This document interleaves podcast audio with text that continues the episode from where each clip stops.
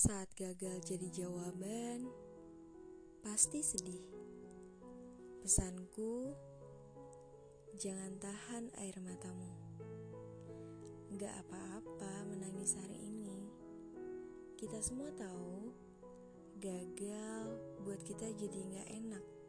Sampai-sampai gak enak makan, bahkan gak enak buat ngapa-ngapain. Seringkali pikiran yang kalut itu mengajak kita untuk berpikir, kenapa gagal?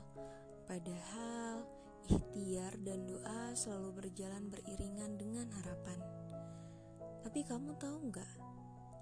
Seringkali kita lupa bahwa tidak juga jawaban.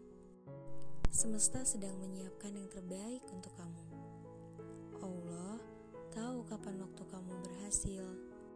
Titik mulai dan garis finishnya pasti beda-beda.